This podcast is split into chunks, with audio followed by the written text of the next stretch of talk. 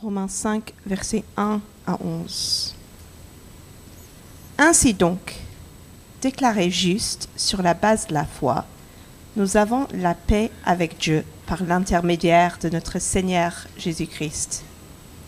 C'est aussi par son intermédiaire que nous avons accès par la foi à cette grâce dans laquelle nous tenons ferme et nous plaçons notre fierté. Dans, nous plaçons notre fierté dans l'espérance de prendre part à la gloire de Dieu. Bien plus, nous sommes fiers même de nos détresses, sachant que la détresse produit la persévérance, la persévérance, la victoire dans l'épreuve, et la victoire dans l'épreuve, l'espérance.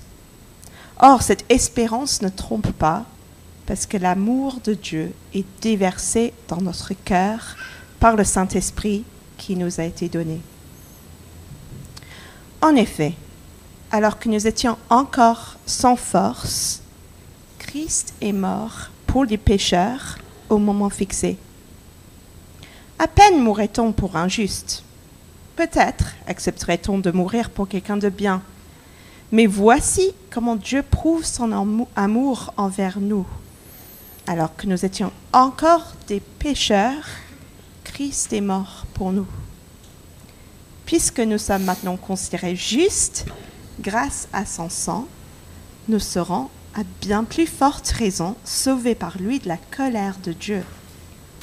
En effet, si nous avons, nous avons été réconciliés avec Dieu grâce à la mort de son Fils, lorsque nous étions ses ennemis, nous serons à bien plus forte raison sauvés par sa vie maintenant que nous sommes réconciliés. Bien plus, nous plaçons notre fierté en Dieu par notre Seigneur Jésus-Christ, par qui maintenant nous avons reçu la réconciliation. Amen. Euh, si je vous demande de visualiser un chrétien arrogant, juste euh, chrétien arrogant, qu'est-ce qui vient à l'esprit? C'est probable que le visage de quelqu'un de particulier euh, apparaisse dans votre esprit. Euh, je ne passerai pas du temps à décrire à ce à quoi ressemble le chrétien arrogant, parce que finalement, il ressemble pas mal à, au, non-chrétien arrogant. Euh, il parle de Jésus tout le temps, mais ce qu'on retient après avoir passé du temps avec lui, c'est qu'il est arrogant, finalement. Peu de choses dans la vie sont moins attirantes qu'un chrétien qui est arrogant. Mais tout comme il y a peu de choses euh, de moins attirantes qu'un chrétien arrogant, peu de choses dans la vie sont plus attirantes qu'un chrétien confiant. Même les non-croyants veulent ressembler au chrétien qui est confiant parce qu'il ne s'inquiète pas déjà de ce que pensent les autres de lui, mais en même temps, ça se, voit, euh, ça se voit que les autres, genre les personnes, sont réellement importants pour lui.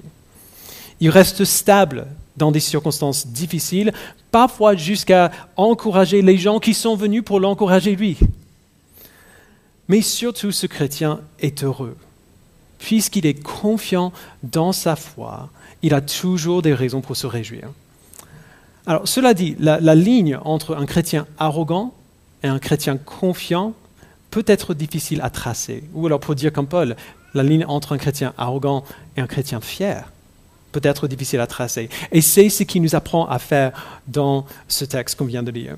Alors, souvenons-nous euh, de ce qu'on a vu jusqu'ici dans les quatre premiers chapitres de ce livre. Je vais aller plutôt rapidement. On est dans notre série euh, sur Romains et donc on est allé du, chapitre 1 jusqu'au chapitre 4 euh, jusqu'à aujourd'hui. Paul dit que chaque être humain qui a jamais vécu ou qui vivra jamais s'est rebellé contre Dieu est privé de la gloire de Dieu et mérite sa colère et sa punition éternelle. Nous ne méritons pas d'être sauvés de cette punition et nous ne pouvons pas gagner ce salut.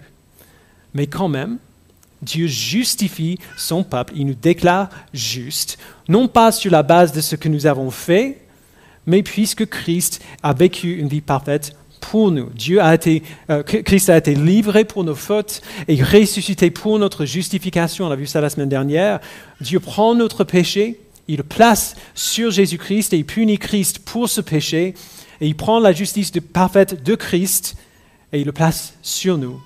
Et il nous déclare ainsi juste. Cette justification, c'est un don que Dieu nous donne par la foi en Christ qu'il nous donne. Et entre parenthèses, si vous n'êtes pas chrétien ce matin, euh, on vous donnera l'occasion de demander à Dieu de vous donner cette foi et ce salut dans quelques minutes. Donc, euh, mais je dis ça parce que ce, texte d'aujourd'hui, euh, contrairement à d'autres textes où on peut voir que, Paul peut-être parle à des, gens qui cherchent encore, ce texte est fermement dans la ligne de texte qu'il écrit à des gens qui ont la foi en Christ. Puisque notre salut est un don, il a dit avant, l'arrogance n'a aucune place dans la vie chrétienne. L'orgueil n'a aucune place dans la vie chrétienne. Il a dit dans le chapitre 3, verset 27, que puisque nous avons été déclarés justes par la foi que Dieu nous a donnée, nous n'avons aucune raison de nous vanter. En tout cas pas en nous-mêmes. Nous avons absolument des raisons pour être fiers, mais aucune ne se trouve en nous. Nous avons des raisons pour être fiers, mais pas arrogant, parce que notre fierté est en Dieu. Paul donne euh, en fait trois raisons différentes pour, pour, être fier dans la vie chrétienne, et puis il les résume tous en donnant une dernière raison globale à la fin.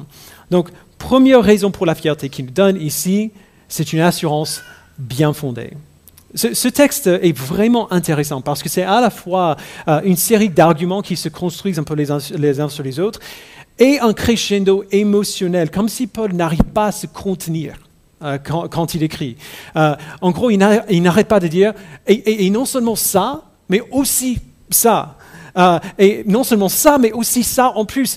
Pourquoi? Parce que ça. En fait, il, il fait ça sans cesse. Et la première raison pour la fierté qu'il nous donne, c'est l'assurance ferme et bien fondée que nous avons en Dieu. Ah, et c'est une, assurance à deux volets. On va relire à partir du verset 1.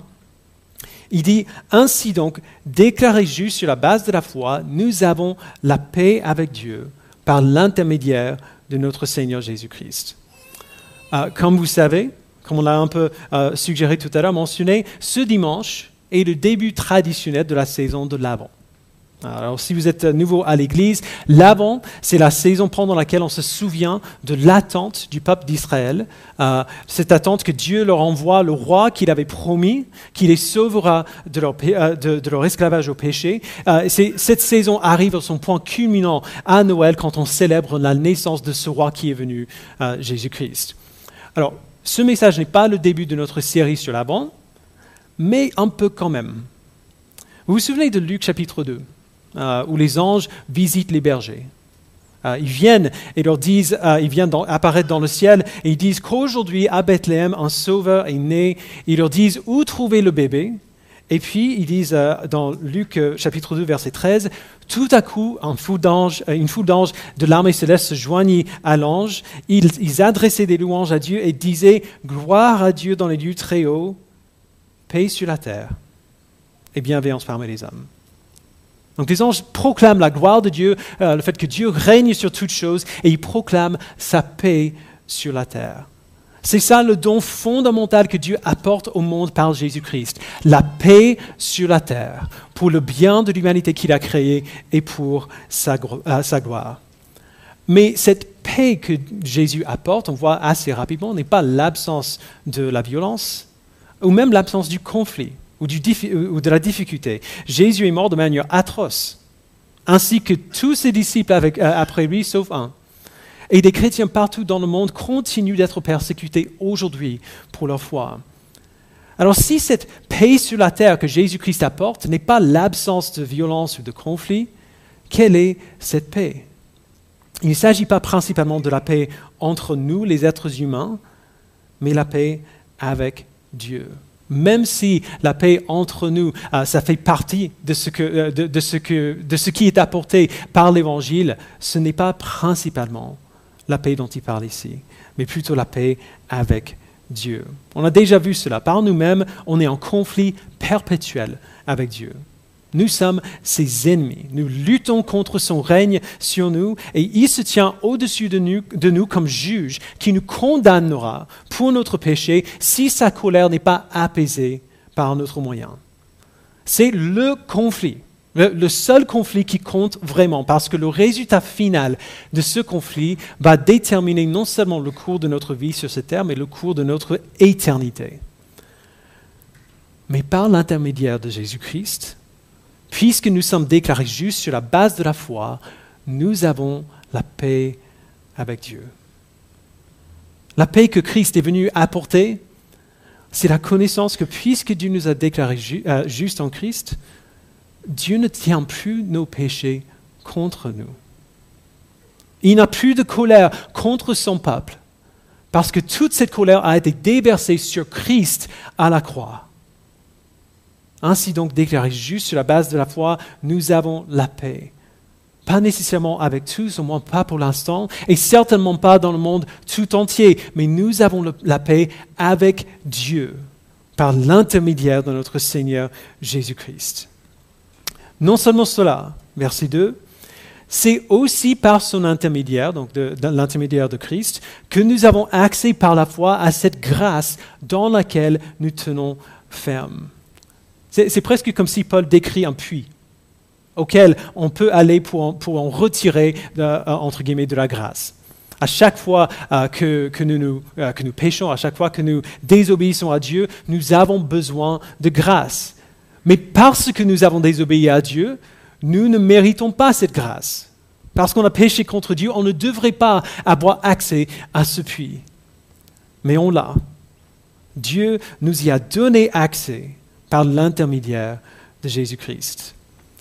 Je, paraphrase un des puritains, ça, ça m'énerve depuis des années, je ne me souviens jamais de qui a dit ça. Donc je paraphrase. Plus on grandit pour ressembler à Christ, et plus on réalise à quel point on lui ressemble peu.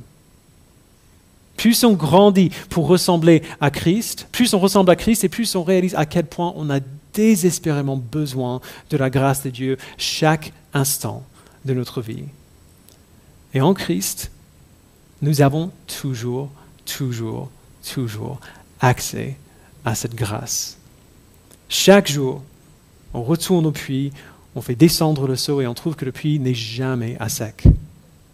Notre péché peut nous, sembler, euh, sembler insurmontable, mais la grâce de Dieu est toujours présente pour la couvrir, euh, toujours là pour nous aider à lutter contre notre péché. Et ainsi, puisque nous savons qu'il y a cette source inépuisable de grâce à notre disposition, nous tenons ferme. Nous n'avons pas besoin de nous poser la question, est-ce que Dieu va me faire grâce? La réponse a déjà été donnée. Alors nous avons la paix avec Dieu et la grâce inépuisable par la foi. Et non seulement cela, encore, euh, deuxième moitié du verset 2, et nous plaçons notre fierté dans l'espérance de prendre part de la gloire de Dieu. Alors cette idée peut être un peu nébuleuse, euh, et Paul va aller euh, en plus de détails à ce sujet plus tard dans la lettre. Cette espérance de prendre part à la gloire de Dieu, c'est la promesse qu'au retour de Christ, les chrétiens ressusciteront, nos corps euh, seront renouvelés et rendus parfaits comme le corps de Christ, et que nous vivrons avec lui sur une terre renouvelée pour toute l'éternité. C'est ça la promesse, de prendre part à la gloire de Dieu. Mais bizarrement, beaucoup de chrétiens n'y pensent pas trop. On le place euh, un peu dans le panier des choses qui sont tellement dans, l'avenir que ça ne change pas grand-chose pour nous aujourd'hui. Et on ne devrait pas faire ça. J'aime pas, pas la chirurgie esthétique. Euh, souvent, ça se passe mal. Parfois, ça se passe très mal. Si on est dans un accident de voiture, on a des cicatrices, ok, ça je comprends. Mais, et, c'est juste mon, mon humble avis, si vous n'êtes pas d'accord avec moi, il n'y a pas de souci la chirurgie esthétique pour simplement améliorer des choses est généralement une mauvaise idée. Mais quand même, j'ai vu, des épisodes de télé-réalité et j'ai vu des gens aller à l'hôpital pour une opération de ce type, pour mieux coller le menton ou, euh, réduire le nez ou pour faire un lifting. Et ils sont contents d'y aller. ils sont impatients d'être là. Vous imaginez ça, être impatient de se faire opérer ils sont impatients que le médecin fasse ce qu'il va faire avec son couteau. Euh, n'allez jamais sur YouTube euh, pour regarder une vidéo de, ce type si vous avez facilement mal au ventre. Ils sont impatients d'y aller, de sortir avec des bleus partout, comme s'ils avaient fait de la boxe avec un champion. Pourquoi est-ce qu'ils sont impatients? C'est clairement pas le processus ou l'idée du processus qui leur plaît, parce que c'est horrible. Ils sont impatients parce qu'ils savent ce qu'ils attendent une fois qu'ils auront guéri. Leur impatience, leur bonheur est réel, même quand ils n'ont aucune assurance solide que l'opération va bien se passer. On voit un peu la même dynamique à l'œuvre ici, mais dans ce que décrit Paul, notre joie, notre espérance est bien fondée. Notre espoir est bien fondé. Nous nous réjouissons parce que nous savons qu'un jour, Christ reviendra et nous serons comme lui. Et notre assurance est certaine parce que nous sommes justifiés par la foi et donc nous avons la paix avec Dieu. Et parce que cette paix apporte avec elle cette promesse incroyable, nous en sommes heureux, nous en sommes fiers parce que nous savons où Dieu nous emmène et quel sera le résultat final. Et cette espérance, savoir où nous allons et quel sera le résultat final, change chaque aspect de notre vie. Paul donne un exemple de cela dans les versets 3 à 5, euh, qu'on va prendre par petits bouts, parce que la deuxième raison pour la fierté peut sembler un peu bizarre, c'est le fruit de, de nos détresses. Verset 3, bien plus, nous sommes fiers même de nos détresses. Donc, ah, j'ai dit petit bout. Toute personne qui passe par une période de détresse va lire le début de ce verset et va penser que Paul a perdu la tête. Pourquoi est-ce qu'on serait fier de nos détresses? Genre, La traduction littérale, c'est nous nous glorifions de nos tribulations. Pourquoi? Parce que nous savons où nous allons et nous savons quel en sera le résultat. Et ici, Paul donne un crescendo en forme de liste. Nous sommes fiers même de nos détresses, sachant que la détresse produit la persévérance, déjà. Quand on commence à jouer à la guitare, et particulièrement si on joue euh, sur des cordes en métal et pas une guitare classique, ça fait mal. Ces petites cordes touchent la partie fragile du bout du, doigt, euh, et c'est comme s'il y a six petits, euh, ou quatre plutôt, pardon, petits couteaux qui nous coupent à chaque fois qu'on met, le doigt dessus. Mais si on continue de jouer, qu'est-ce qui se passe? Avec le temps, la peau s'endurcit et ça fait moins mal. La même chose arrive lorsqu'on traverse des périodes d'épreuve et surtout lorsqu'on traverse des périodes d'épreuve avec cette perspective en tête. C'est de savoir où nous allons et quel en sera le résultat final. L'affliction, la souffrance nous rend plus résistants. La peau s'endurcit, on s'adapte, on apprend à relativiser. Les choses qui semblaient insurmontables euh, ne sont pas aussi effrayantes qu'au début, parce que nous sommes déjà passés par là et on a déjà vu la fidélité de Dieu dans le passé. Et parce qu'on est plus résistant, euh, plus solide maintenant, on persévère. Donc l'affliction produit la persévérance. Verset 4, la persévérance, la victoire dans l'épreuve. Ah, cette traduction est un peu trompeuse, je trouve, parce qu'on peut avoir l'impression que la victoire ici, c'est que tout se passera comme on voudra. Je préfère quand même la, traduction de la colombe, donc c'est la seconde révisée qui est un peu plus claire. Il dit la, la tribulation produit la persévérance, la persévérance, une fidélité éprouvée. Et la fidélité éprouvée, l'espérance. Je me servirai sûrement de cet exemple pendant tout le reste de ma vie.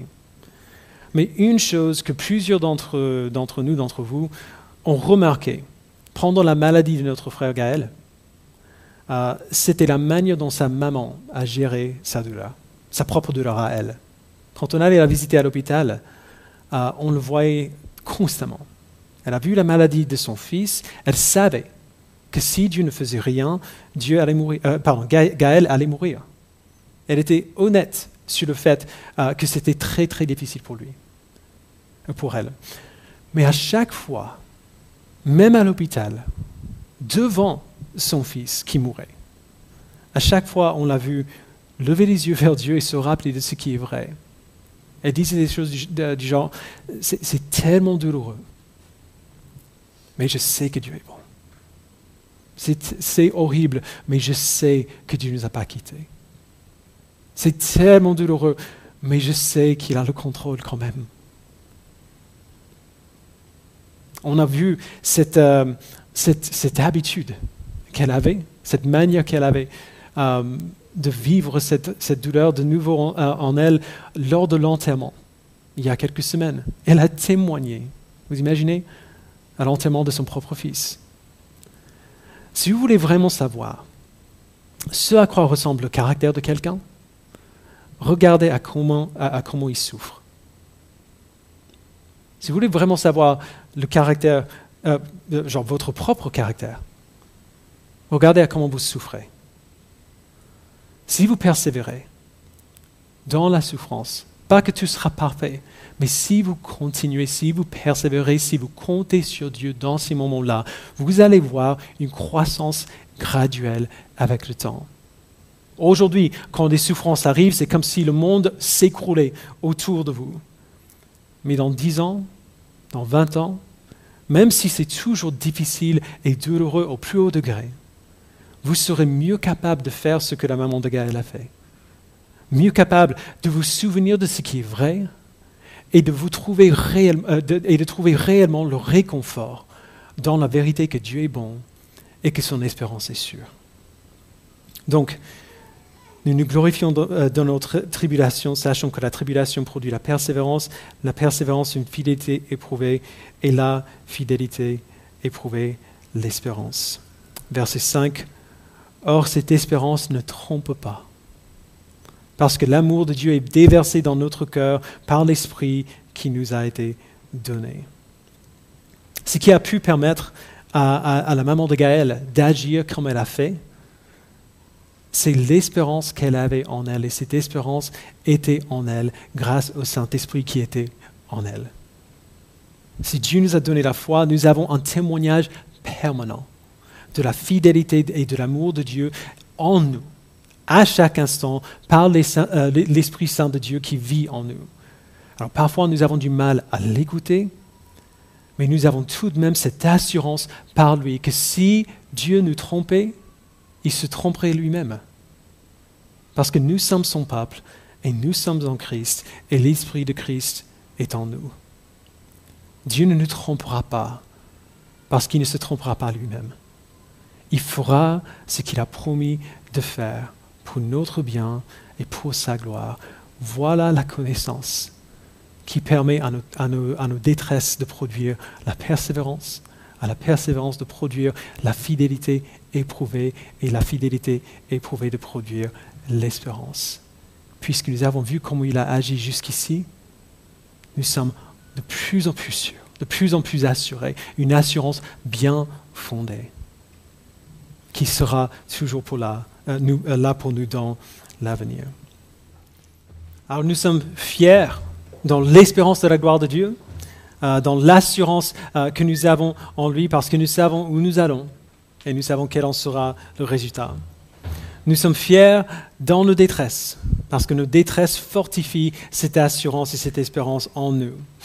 Notre troisième raison pour la vérité, c'est tout simplement l'œuvre improbable et inattendue de Dieu pour nous sauver. Euh, et cette raison est étroitement liée aux deux premières. Euh, au, premier abord, on peut plutôt facilement, si on lit euh, jusqu'au verset 5 de, ce chapitre, on peut plutôt facilement dire que tout ce qu'on voit là, tout ce, tout ce que j'ai dit sur les fruits de la souffrance est horriblement naïf. Dire que la souffrance produit la persévérance et la fidélité et l'espérance, c'est le genre de choses qu'on dit quand, tout va bien. c'est facile de dire ça quand tu vas bien. Mais quand tu vas mal, c'est quand même un peu plus difficile d'y croire. Comment on sait que l'espérance de la gloire de Dieu ne trompera pas? Quel est le fondement, quelle est la base de notre espérance dans la fidélité future de Dieu? Eh bien, c'est la fidélité passée de Dieu. Euh, verset 6. En effet, alors que nous étions encore sans force, Christ est mort pour des pécheurs au moment fixé. À peine mourrait-on pour un juste, peut-être accepterait-on de mourir pour quelqu'un de bien. Mais voici comment Dieu prouve son amour envers nous. Alors que nous étions, euh, que nous étions encore des pécheurs, Christ est mort pour nous. On sait que l'espérance en Dieu ne nous décevra pas, ne trompera pas, parce que Christ est mort pour nous alors que nous étions encore ses ennemis.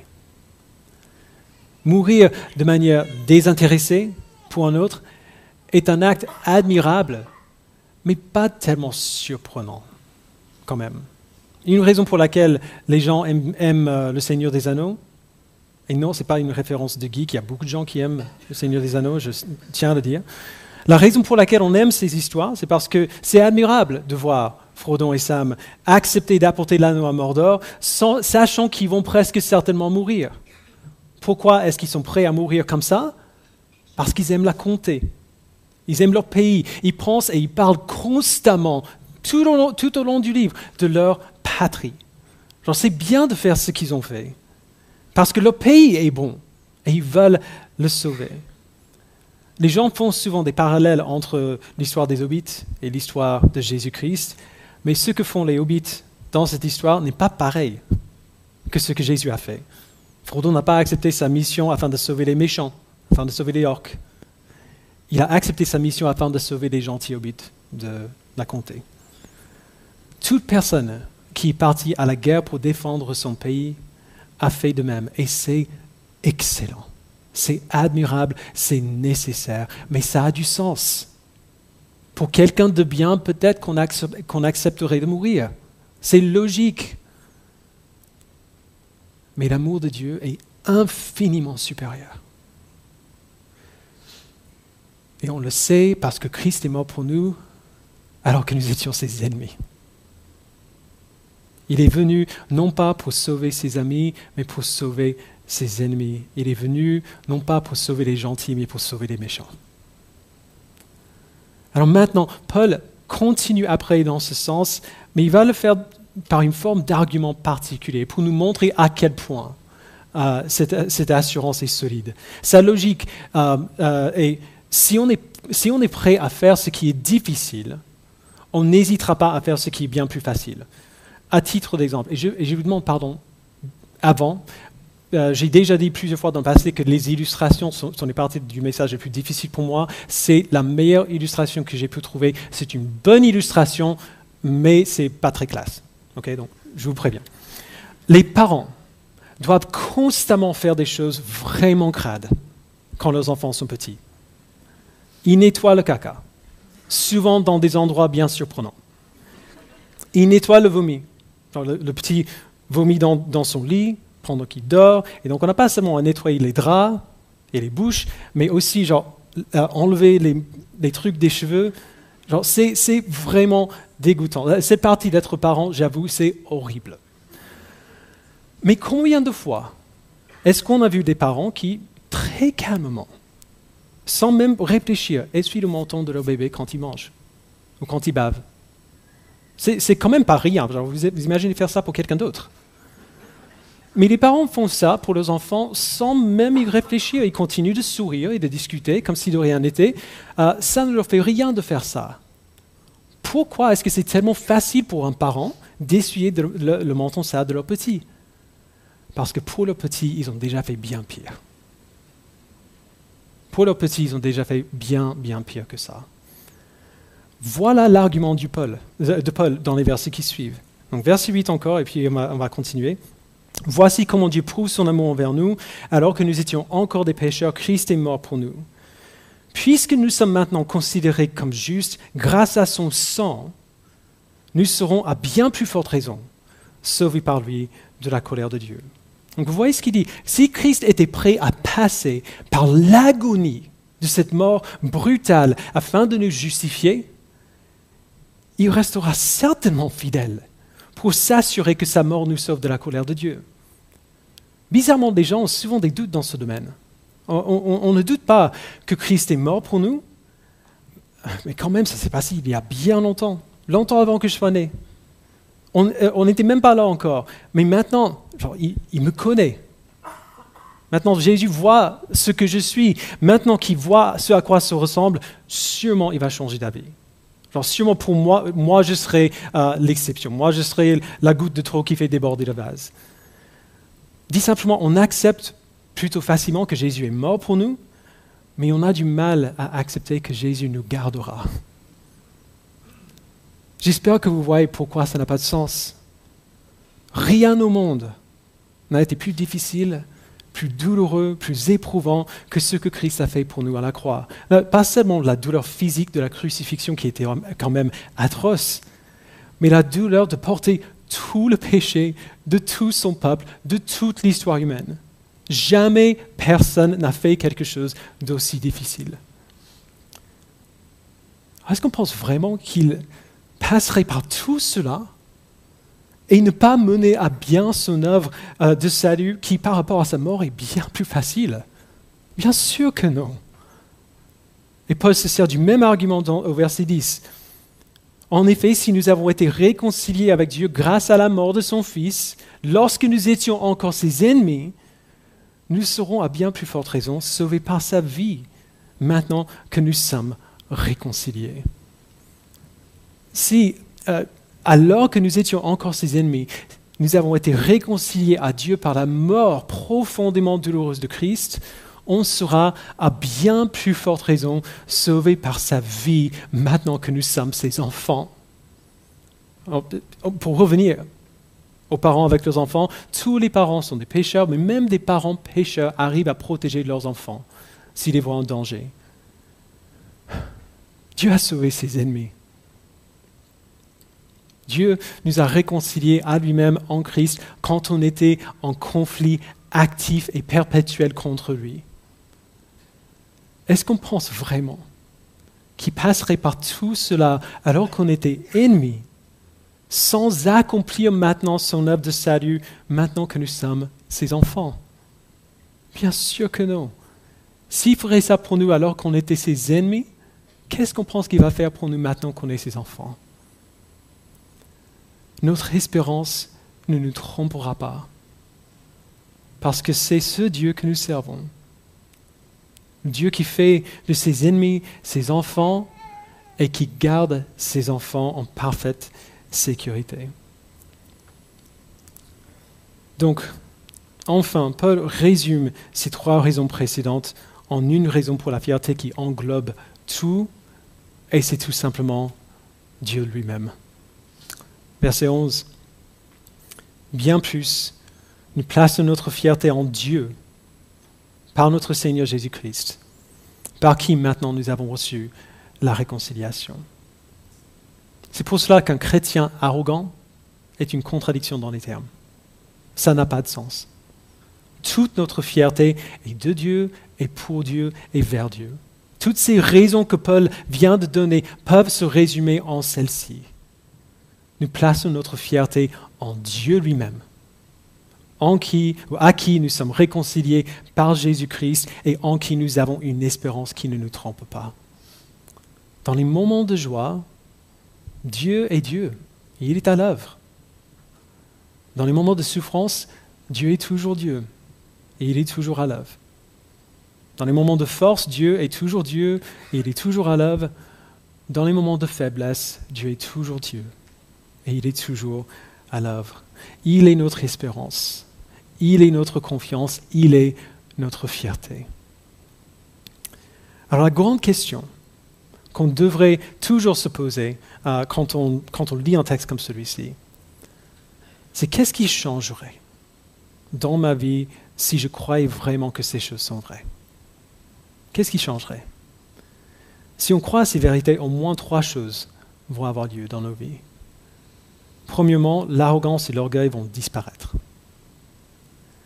nous reconnaîtrons que notre position en tant qu'enfant de Dieu, notre statut en tant qu'enfant de Dieu n'est pas du tout grâce à notre obéissance ou à notre propre justice. Tout ce que nous avons, tout ce que nous sommes vient de lui. Nous verrons même que, euh, même ces dons qui semblent, euh, euh, ces dons que, nous avons qui semblent rien à voir avec lui, genre une grande intelligence, un talent musical, ainsi de suite, même ces choses sont quand même des dons. Même ces bonnes choses euh, que nous avons, qui sont le résultat clair du travail que nous avons fait, sont des dons de sa main. Parce que c'est lui qui nous a donné la vie et l'être. Comme Paul dira plus tard dans 11, 36, de lui et par lui et pour lui sont toutes choses. À lui, pas à nous soit la gloire dans tous les siècles.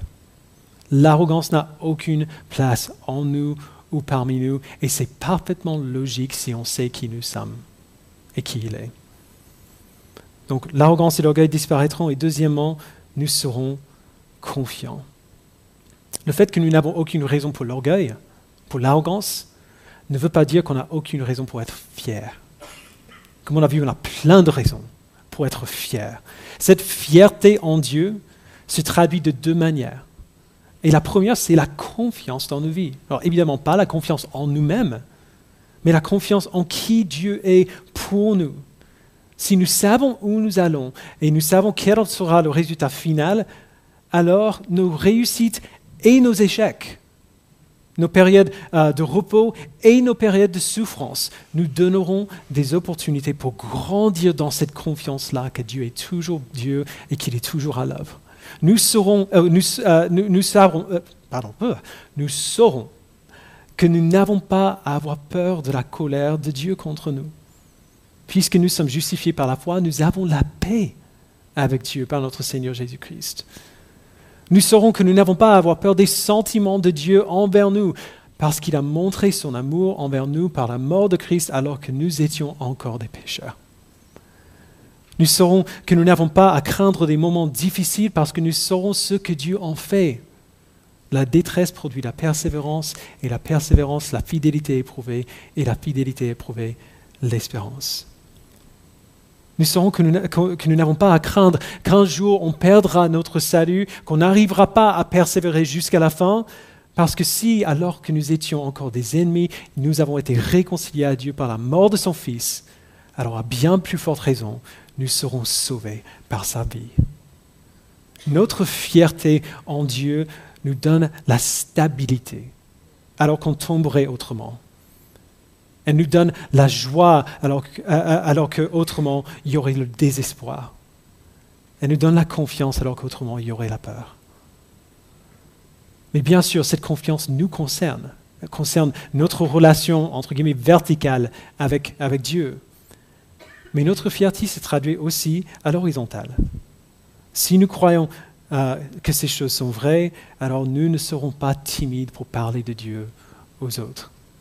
Alors je sais que c'est marrant que je dise ça, plutôt après euh, l'âge de la semaine dernière, euh, étant donné ma timidité naturelle bien connue. C'est vrai.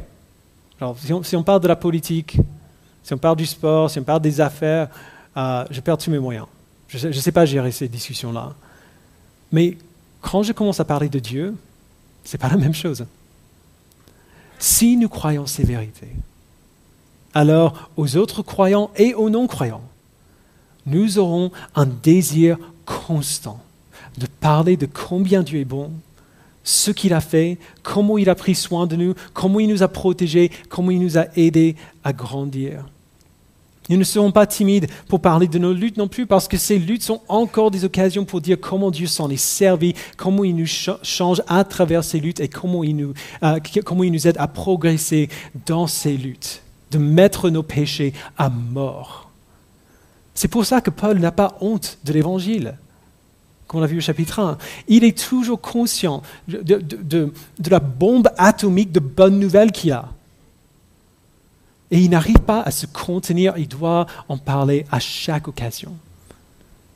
Notre fierté en Dieu par notre Seigneur Jésus-Christ, par qui nous sommes euh, maintenant réconciliés avec Dieu. Notre fierté se trouve en lui. Quelle nouvelle extraordinaire. Alors face à cette vérité, ce n'est pas seulement nous sommes appelés à, à agir ainsi, c'est logique d'agir ainsi. Face à ces vérités extraordinaires, soyons humbles, soyons confiants et soyons fiers de notre Dieu.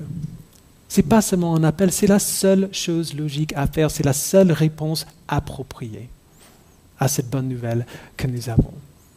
L'humilité et la confiance dans l'assurance que nous avons en lui. Je vous invite à prier. Père, nous te remercions. Nous te remercions pour ces bonnes nouvelles qu'on a, qu'on a du mal à concevoir, d'autant moins digérer parfois. C'est difficile de, garder cette montagne de grâce en tête quand on vit nos, vies de tous les jours. C'est difficile de nous rappeler de tous les moyens dont tu nous as fait grâce, de tous les moyens dont tu nous as sauvés, de tout ce que tu as fait dans nos vies, parce que nous ne sommes même pas conscients de tout ce que tu as fait pour nous et tout ce que tu fais pour nous à chaque instant. La vie chrétienne est une vie pendant laquelle nous grandissons dans ces connaissances, dans cette assurance, petit à petit, au fil du temps, avec l'aide de ton esprit. Alors aide-nous à grandir. Aide-nous à ne pas nous décourager si nous ne sommes pas encore grands. Aide-nous à, ne pas, nous décourager si c'est encore difficile. Aide-nous à nous rappeler que nous avons le témoignage de ton esprit qui vit en nous et qui nous assure que si tu as commencé en nous cette bonne œuvre, tu seras fidèle pour l'accomplir. Fais en sorte, Père, que cette nouvelle merveilleuse que nous avons en toi porte ses fruits dans nos vies, même si tu dois te servir des moments difficiles pour le faire. Que nous soyons un peuple fier, fier de notre Dieu, fier de qui nous sommes en toi, et jamais en nous-mêmes. Au nom de Jésus-Christ. Amen.